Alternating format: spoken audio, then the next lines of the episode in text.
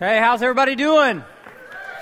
Good, good, good. I heard you. You guys are doing awesome this morning. I'm so thankful that you're here. Uh, we're in our final week of our series called End of Days, and it's been an amazing series. You know, the first week we talked about all the things that Jesus told us about before he left the earth, about what would happen leading up to the end of days. Last week we talked about his return, the idea that there's going to be this moment where Jesus is going to come from the heavens to the clouds, and there's going to be this thing called the rapture, which I know most people go, man, I didn't even know that was in the Bible. But Jesus says in, in, in his scripture, he tells Paul, and Paul writes this in First Thessalonians, he says, we will be caught up with him, that we will literally be snatched out of this, this earth. And uh, if, if you're like me, like if, if If you're tired of some of the stuff we deal with here on this earth, man, that's going to be a good day, right?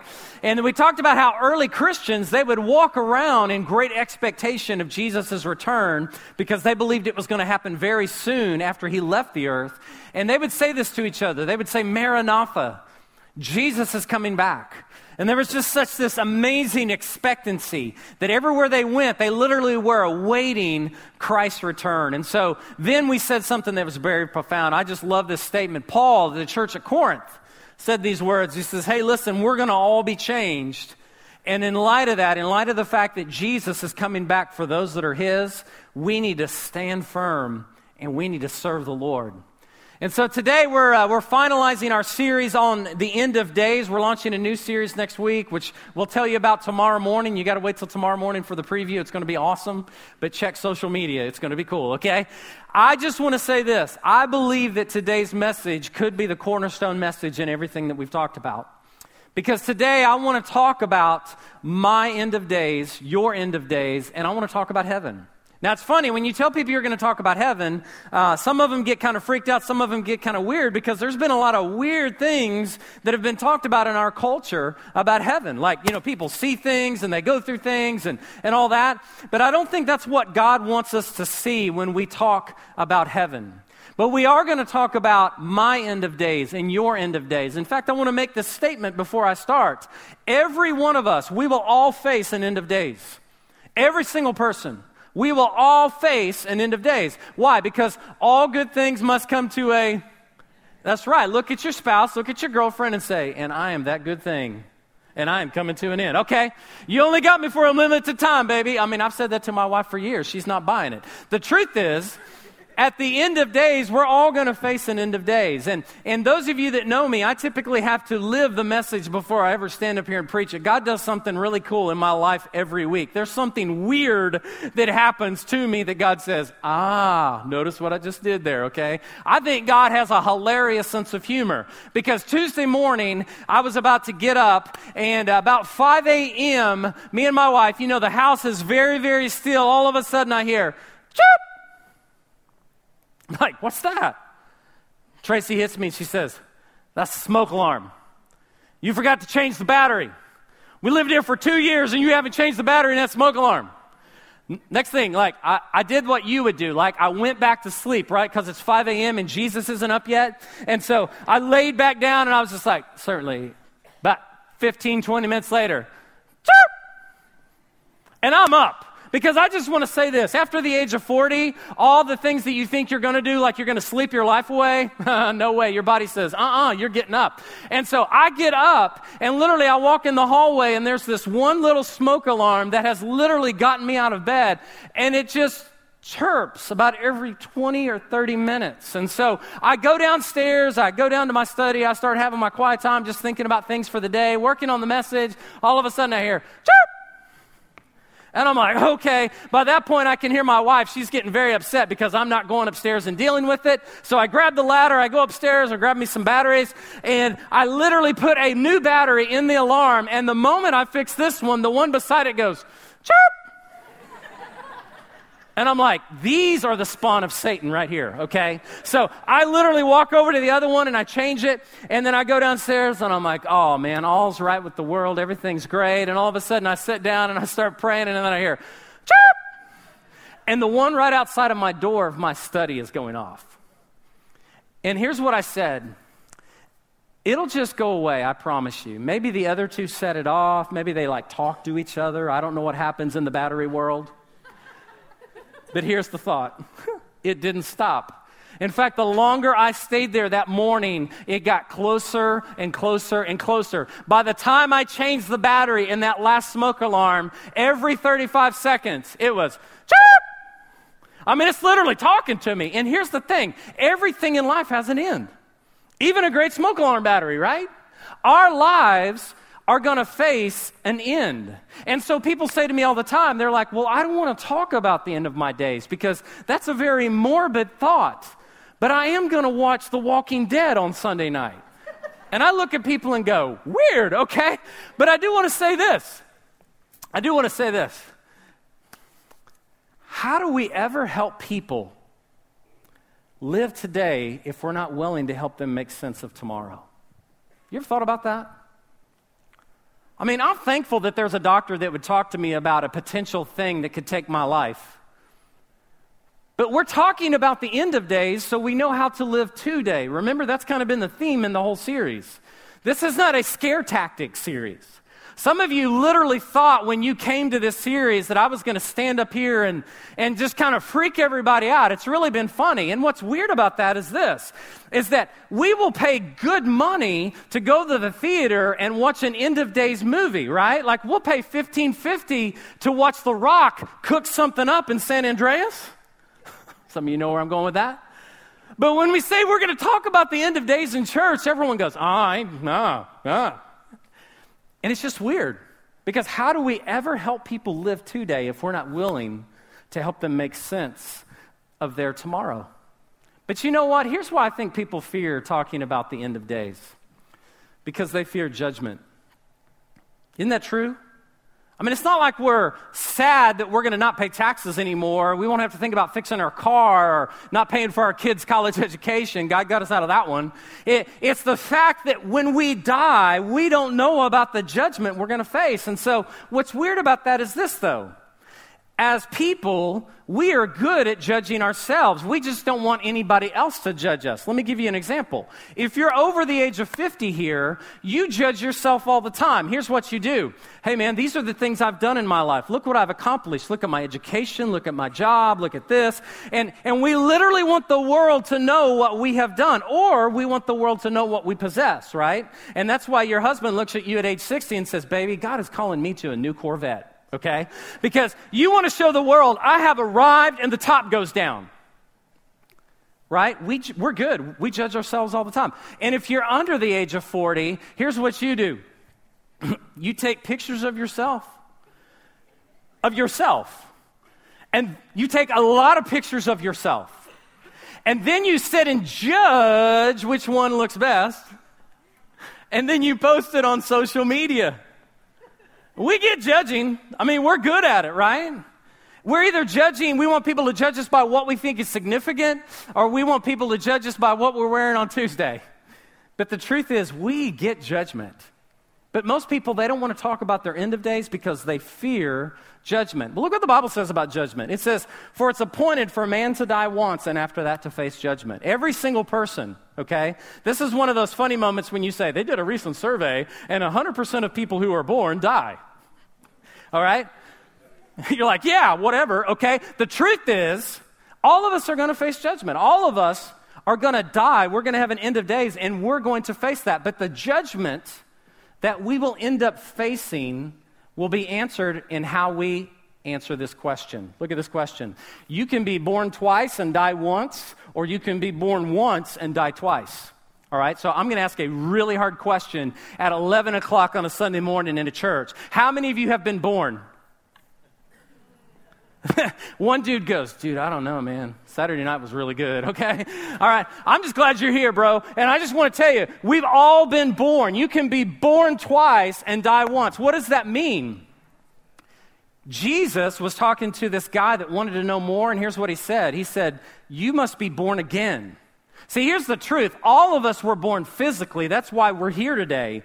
We've been born once, but Jesus says you must be born again. And he wasn't talking about born again physically. He said you must be born again spiritually.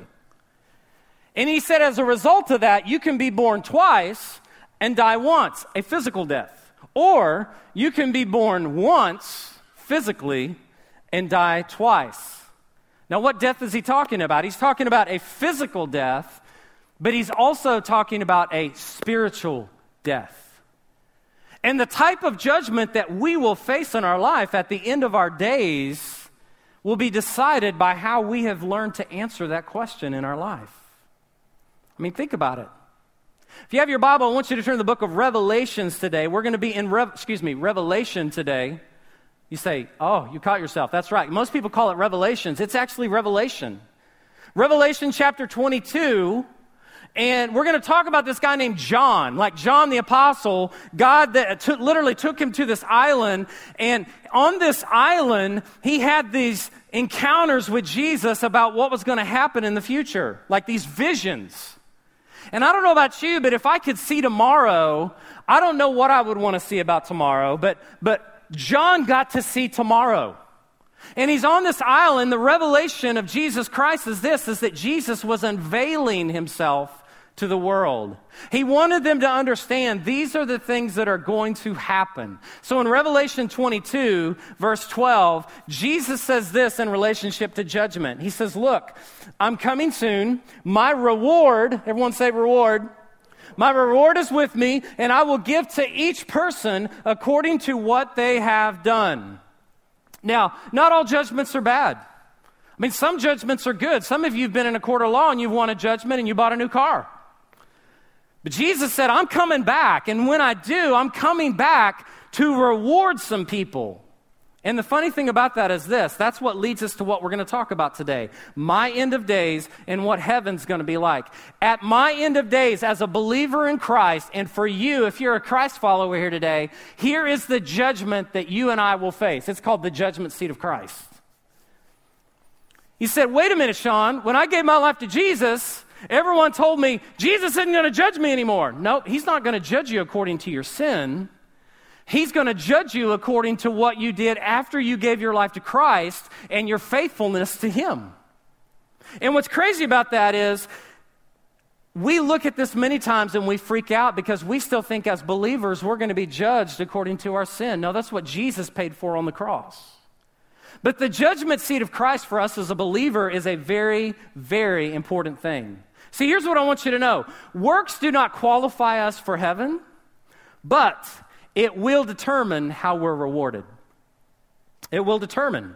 Look at Second Corinthians five ten. Paul said this to the church at Corinth. He said, for we must all appear before the judgment seat of Christ. He's talking to believers. So that each of us may receive what is due us, the things done while in the body, whether good or bad. Now what's crazy is that word uh, that we must appear before the judgment seat, that word is Bema seat. Okay, someone earlier said, did you say Bama seat? No, they won yesterday, okay. But we're talking about the Bema seat. And it's a different type of seat because it's not a judgment according to our salvation. But it's a judgment for us to be rewarded as believers in Christ. See, here's the thought. We look at the judgment seat like we would a bench judge. He comes in, he makes a verdict, he throws the gavel down, you know, the court, whatever. This was a different type of seat. The Bema seat was the, the word that they used to describe what the ancient Romans and the ancient Greeks would do when someone would go do something spectacular, or someone would go and they would win a race or they would win a battle. They would bring him to the city and they would put him on the Bema seat and they would crown them with rewards. And so what Paul's telling us and what we know about the judgment seat of Christ from Scripture is this very thing, that we're going to be rewarded if we're a believer in Jesus. And it's all based on our faithfulness and what we've done to serve the Lord after we met him. It's not based according to your salvation, but what we've done since that point. I mean, can you imagine being invited to a party and showing up, and people are walking in with gift after gift after gift, and you walk in and you forgot to buy a gift? I mean, that's like a bless your heart, hope to die in the South moment, right? But when we stand before Jesus someday as believers in Christ, the things we did to serve him and faithfully follow him. In fact, the Bible says that there's five crowns. Five crowns that as a believer in Christ, we would have the opportunity to be rewarded. And you can go study those. I don't have the time to talk about them today, but I can tell you it is a reality. So you say, well, what happens in that moment that Jesus comes and, and he rewards us? Well, it's funny because in Revelations four, there's this moment in Scripture where there's these twenty-four elders and they received crowns. So we kind of get a sneak peek, right? And they're laying these crowns on the twenty-four elders, and then the Bible says that those twenty-four elders take their crowns and they fall down at Jesus' feet and they lay their crowns at his feet. That's a moment. I mean, think about it. I want to experience that moment in my life. Can you imagine what it would be like to leave this place and to stand before Jesus and him come to reward you and he put those crowns on you, and then you have the opportunity to kneel before Jesus, the one who's wearing a crown of thorns, and lay it back at his feet? Wow. Doesn't sound so scary anymore, does it? It's funny because we get it all mixed up. It's a place that God wants us to all be at in our lives. So some of you are asking this question. You're like, okay, so last week you talked about the rapture, and now you're talking about believers that have been caught up with Jesus, and, and they're standing before the judgment seat of Christ, and they're getting rewards. Sean, I'm confused. Like, where are we in the timeline of things? I'm glad you asked that question because I want to show that to you today. Jesus is coming back. Maranatha, right? The dead in Christ will rise. We talked about that. Granny never looked so good coming out of the grave, right? Christians raptured. We're going to go meet him in the clouds. Believers will be rewarded for the things they did once they gave their life to Jesus. And then I shared this last week. My opinion is then that's when the seven-year tribulation will begin. And then at the end of that, there's going to be this battle that will end all battles. And let me say this. I just want to make it very clear, okay? The Bible says Israel's not going down. That is the truth. I don't care what any newspaper says. I don't care what any country says. The Bible's clear. God's going to defend his people, and at the end of this, he's going to take Satan, and he's going to throw him into a bottomless pit. And then Christ will return. That's the second coming of Christ. Christ will return to the earth to judge the world and reign for a thousand years, and we will come back with him. Imagine that moment. I'm back. Okay? That's going to be great. And then the great white throne judgment, which we're going to talk about as we close today. So that brings the question, Sean, if all this is true, then what is heaven like? I mean, really, what will heaven be like? Because there's some people, they're, they're confused. They've seen all these things. In fact, let me say this. Some of you say, well, Sean, heaven is going to be like a church service. No, it's not. I've been to some really bad church services in twenty-six years of ministry. In fact, I want to say this. If heaven is like some of the church services I've been to, I think it's like hell. Bad singing, bad preaching, bad coffee. And some of you are like, please, dear God, send me to hell if it's like some of the church services I've been to, okay? And I feel your pain. But I want to tell you this. Heaven's not going to be like a typical church service. It's going to be so much different than that. In fact, in your Bible, turn over to Revelations twenty-one. He basically tells us what heaven is going to be like, and here's what he says. He says that God will establish, he says God will establish a new heaven and a new earth. He will establish a new heaven and a new earth. Now think about that. Look in Revelations twenty-one one. This is what he says. He says, "Then I saw a new heaven and a new earth, for the first heaven and the first earth had passed away, and there was no longer any sea." Sorry, Nemo, you're out. "Then I saw a new heaven." New. He says, hey, God's going to come and he's going to establish a new heaven and a new earth. Think about it this way. Where have you been in your life that when you looked out and saw what God created, you went, O M G. I mean, I've been to the Rockies of Colorado. I've stood on some of those peaks. I've looked at uh, mountains. I've seen those things. I've been to some of the most beautiful rivers. I remember going to a place in South America right outside of Guatemala called the, the Blue Cave, and literally waterfalls. And I thought to myself, this must have been what the Garden of Eden looked like. But here's what this passage tells us. Take the best place you've ever seen in your life and multiply it times seventy-seven million. And you still can't figure it out. You say, is it really that good? Oh yeah, it's that good. When God comes and he establishes a new heaven and a new earth, I know God's going to do it because why? The scripture even tells us. It tells us in scripture, no eye has seen, no ear has heard what God has prepared for those who love him. Listen, God's cooking up way more than the rock. It's going to be awesome. And our minds, we can't even wrap our minds around by how amazing heaven's going to be. I think I'll probably spend my first five thousand years just going, whoa. God will establish a new heaven and a new earth. He also tells us this, that we will never suffer again.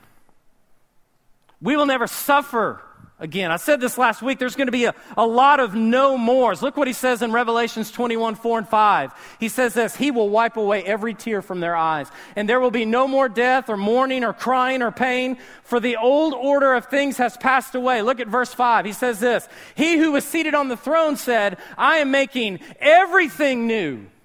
Then he said, write this down, for these words are trustworthy and true. Listen, when we get to heaven, not only will we experience a new heaven and a new earth, something like we've never experienced before, but we will never suffer again.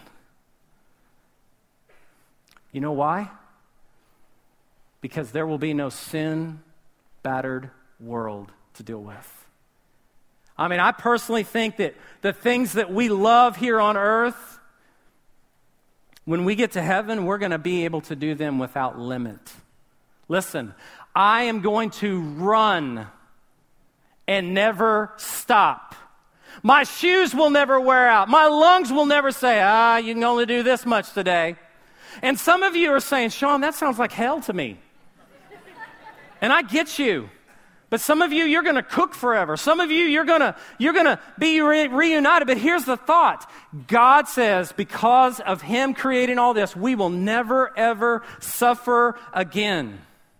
We will never suffer again. We will enjoy all the things that God meant for us to enjoy without the hindrance or the limits of sin. And there are a lot. There are a lot. You know what else he tells us? He says we will live with God forever. We will live with God forever. Listen to this. Revelations twenty-one three says, and I heard a loud voice from the throne saying, look, God's dwelling place is now among the people, and he will dwell with them, and they will be his people, and God himself will be with them and be their God. Now, we don't understand the magnitude of this, but how many of you are parents here today? Raise your hand, okay? All you parents, you get this, what God is really longing for, because specifically if you have a parent and your child's over the age of fifteen or sixteen, all you want as a parent is what? To be with your children. That's all God is waiting for. To be reunited with us with no more limitations. And he says, when all this is done and we are in heaven, that we will live with God forever. What does that mean? He's going to bring us back to the way it was in the Garden of Eden. Wow. That's crazy. God's longing to be with us and to dwell with us just like that. Here's the problem. We think everyone goes there automatically. In fact, I want to make this statement to you today. Heaven is not the default destination. It's not. I mean, how many times have we listened to someone who died or listened to someone who lost someone and they said, well, he was a really good person, she was a really great person, and now they're in a better place. And when we say that, here's what we're really saying. Good person equals better place. But heaven is not the default destination. And why do we struggle with that? Here's, here's why we struggle with that, because we all, we all want to get there our way. Right? I want to make it to heaven my way. That's why people all the time say, I don't understand. Why can't I figure this thing out? Well, Jesus was very clear. In Matthew seven, he said these words. Look what he says in Matthew seven, thirteen and fourteen. He says, "Enter through the narrow gate. For wide is the gate, and broad is the road that leads to destruction, and many enter through it. But small is the gate, and narrow the road that leads to life, and only a few find it." Only a few find it, Jesus said. Here's what he was saying. Wrong path equals wrong destination. But remember, we want to get to heaven our way, right? We want to make it our way. And if you're a man in here and you drive a car on vacation, you're feeling it with me. You're like, honey, I ain't turning left here. We're going all the way. We're going my way. But Jesus said, you better figure it out, because the wrong path, the wrong gate, leads to the wrong destination. So I want to talk to you about the second judgment today. It's known as the Great White Throne Judgment. You see, the first judgment was for believers. The Bible's very clear that if you're a believer in Christ, we're going to be judged and rewarded according to what we've done after we've met Christ, our faithfulness in serving him, which could be an amazing moment for us. But he also talks about the Great White Throne Judgment. Let me make this statement to you. We were never created for this judgment, but many will choose it. We were never created. God, see, a lot of people in this room, they go, well, God, this proves it. God is a mean God, right? Because why would a loving God ever let someone die and go to hell? I hear that from people all the time. God never created us for this judgment, but we know that many, many will choose this judgment. And I often ask the question, why? So let me go back to the issue of God's love. The truth is, the Bible tells us that God is waiting. In fact, he says that the reason God hasn't come back is he's waiting because he wants all to come to him and have a relationship with him. That is God's intent. And so I want to say this, God's waiting is God's love. So when you say, well, why would God, you know, if he's loving, why would he let this happen? No, God's waiting. There are hundreds of you today. God's been waiting for you for a lifetime. And he never created you for the judgment we're going to talk about. His waiting is his love. So why would anybody ever choose that?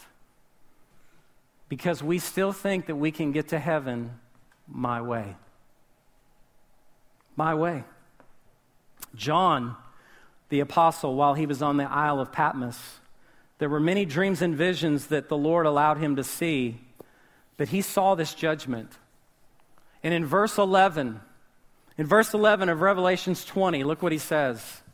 He says, "Then I saw a great white throne, and him who was seated on it, and the earth and the heavens fled from his presence, and there was no place for them. And I saw the dead, great and small." In other words, it didn't matter whether they were influential, poor, whether they had been to church a million times or, you know, been to church once. He just basically said great and small. And he said standing before the throne. In other words, millions and potentially billions of people. And he said, and the books were opened. Another book was opened, which is the book of life, and the dead, listen, were judged according to what they had done, as recorded in the books. Anyone whose name was not found written in the book of life was thrown into the lake of fire. Did you hear what he said? He said, the problem is at this moment, there are going to be people stand before the throne in the great white throne, and they're going to be judged according to what they had done versus what Jesus has done. Do you see the difference? My way, God's way. I started thinking about that. Then, then what is my way versus God's way? My way is good works. I want to earn this somehow, right? It's religion, the idea that I can worship God on my terms, and that when I get there, he's going to go, hey, yeah, I know you. Or the idea that somehow I can be moral enough And God looks at us and says, man, you did those three acts of kindness for those people. I am just so going to let you in here. Or the idea that somehow, some way, we can put together a package of spiritual beliefs and somehow God's going to go, yeah, you believed a lot of spiritual things, so I'm going to let you into heaven. See, that's that's how my way thinks. But let me tell you how God's way thinks. Jesus on a cross, surrendering his life for all of humanity, dying for the sins of the world. That that that's God's way. You know what else it is? It's the idea that I can surrender my life to Jesus and I can trust Christ and I can do as it says in Ephesians two, I can trust him by grace through faith, not of anything I've done. And the Bible says that is God's way. In fact, that's God's plan.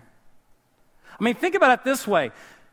Jesus basically is telling John, at this point, at the judgment seat of Christ, when these people stand, I have paid for the penalty of sin for these that were raptured, these that are a part of the judgment seat, but my justice demands payment for this sin. And so when we attempt to get to God in our own way, here's what we're saying. I would like to make payment for my own sin. And the Bible tells us in Revelation twenty, it doesn't work that way. Let me ask you a question. Why would you ever want to pay for your own sin?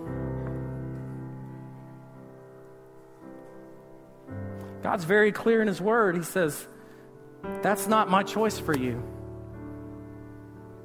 My love is the fact that I'm waiting for you. Would you bow your heads with me today?